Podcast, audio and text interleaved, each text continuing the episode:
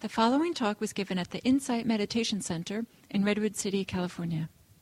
Please visit our website at audiodharma.org. By the poet John Welwood, that um, speaks to something of what the experience of just being can offer. He writes Forget about enlightenment.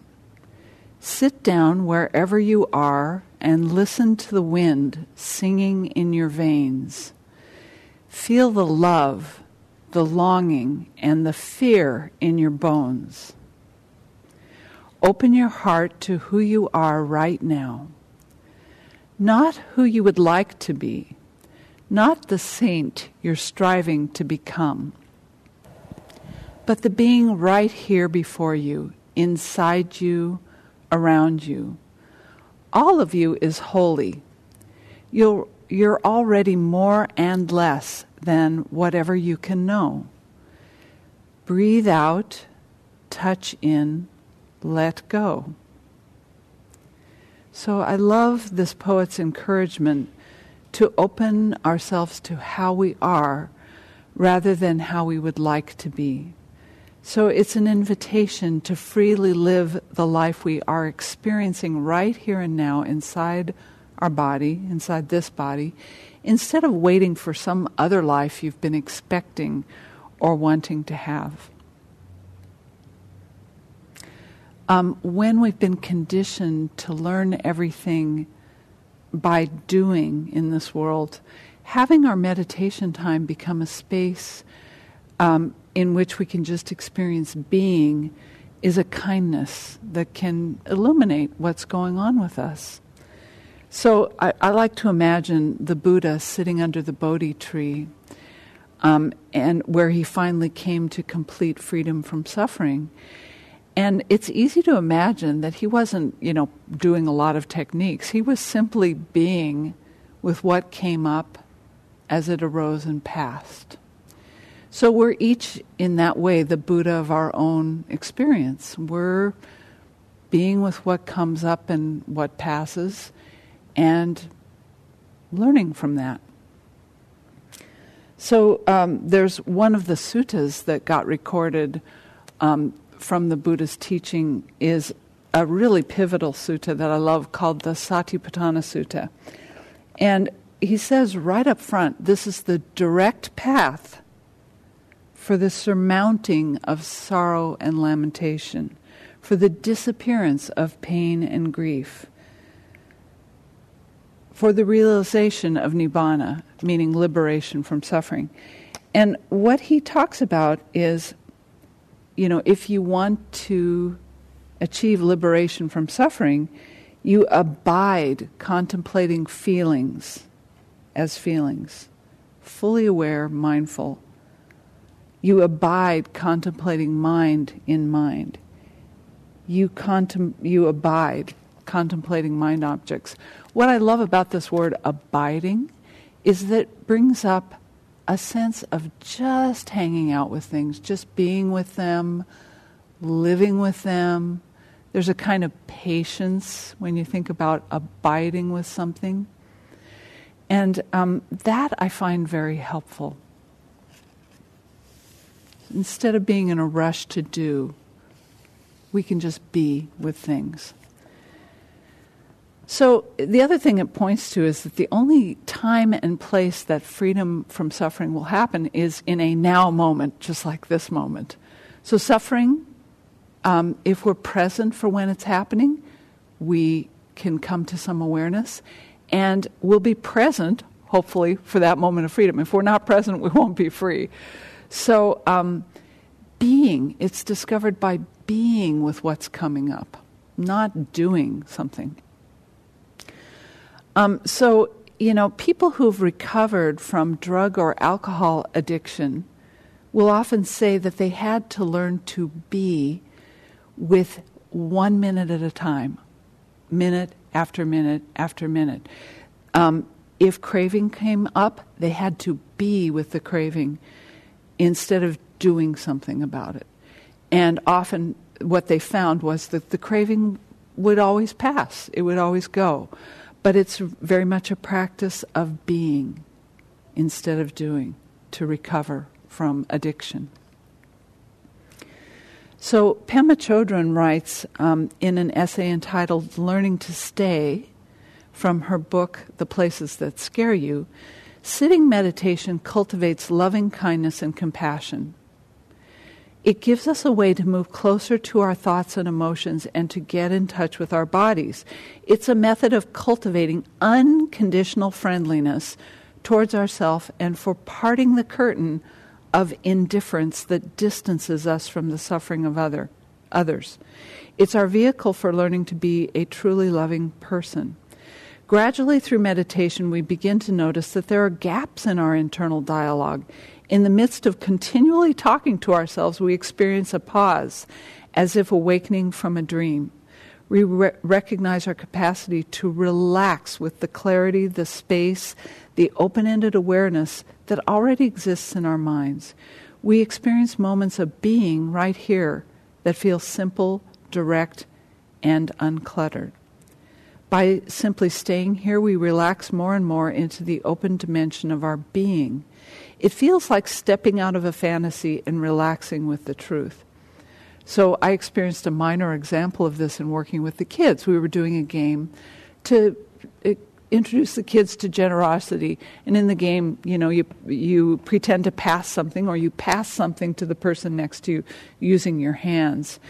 And um, so we were passing different things. And some of the kids would pass wishes for good experiences to the other kid, like, may you enjoy a lot of chocolate cake. If I had some chocolate cake, I'd give you some of mine. Or, um, you know, may you uh, do well with your math homework. But then we came to one girl who said, I, to the boy next to her, I'm giving my dirty sweat socks. And so I, you know, paused the game so we could find out more about why she was giving her dirty sweat socks. And she explained that she was thinking about giving them to someone at school who was her enemy. I'm like, oh, hold the phone. Enemy, okay.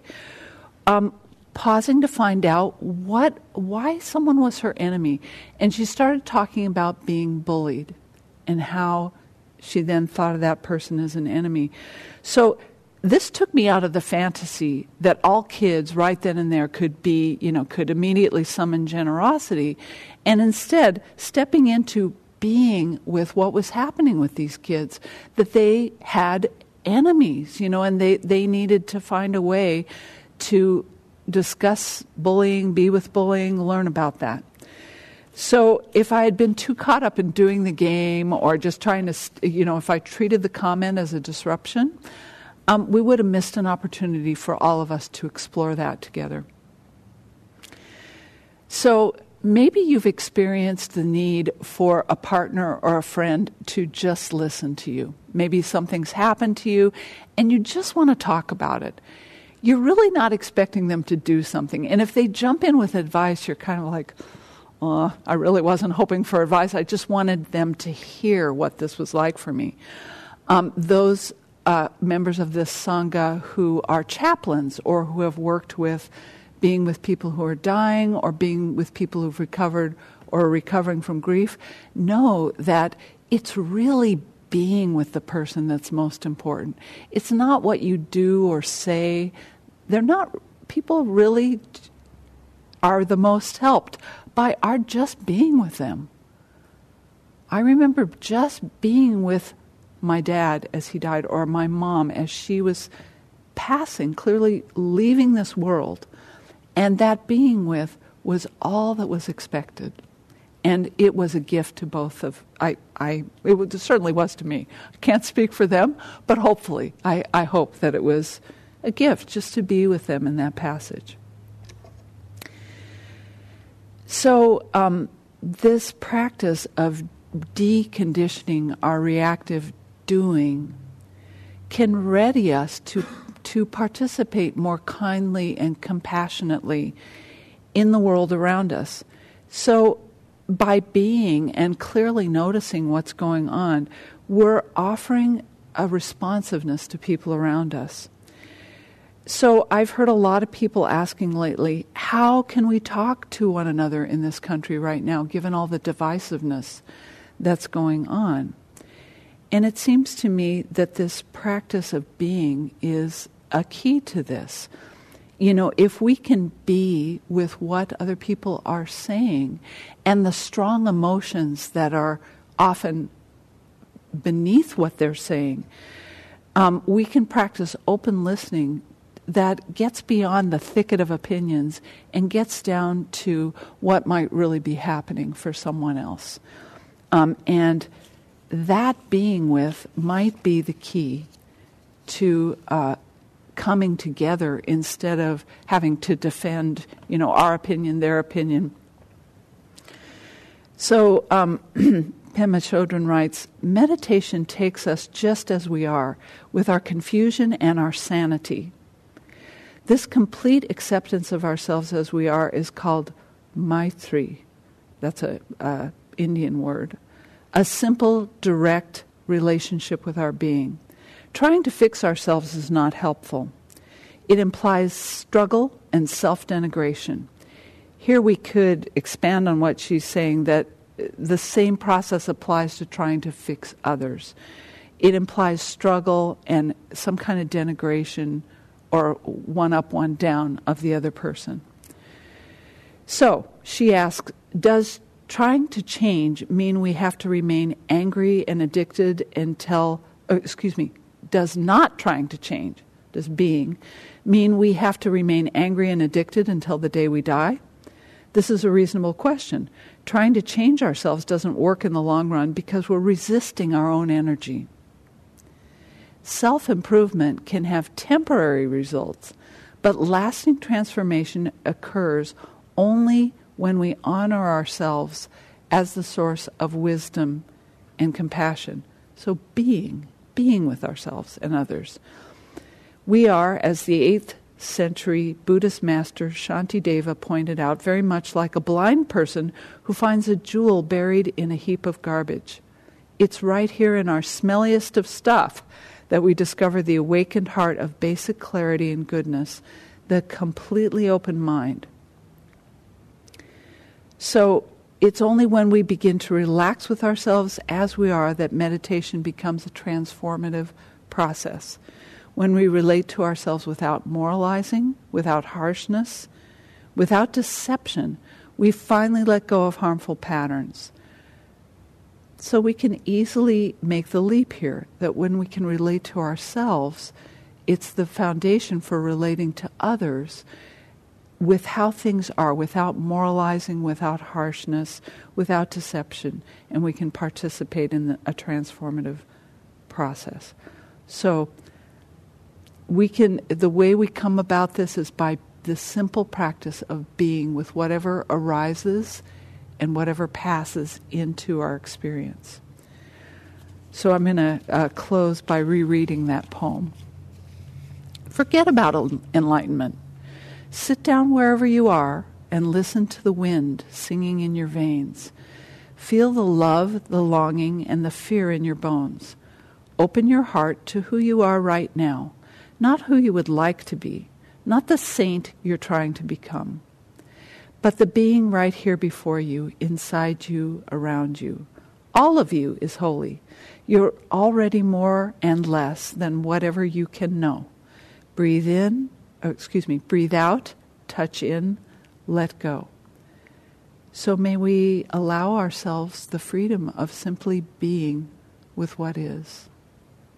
Thank you.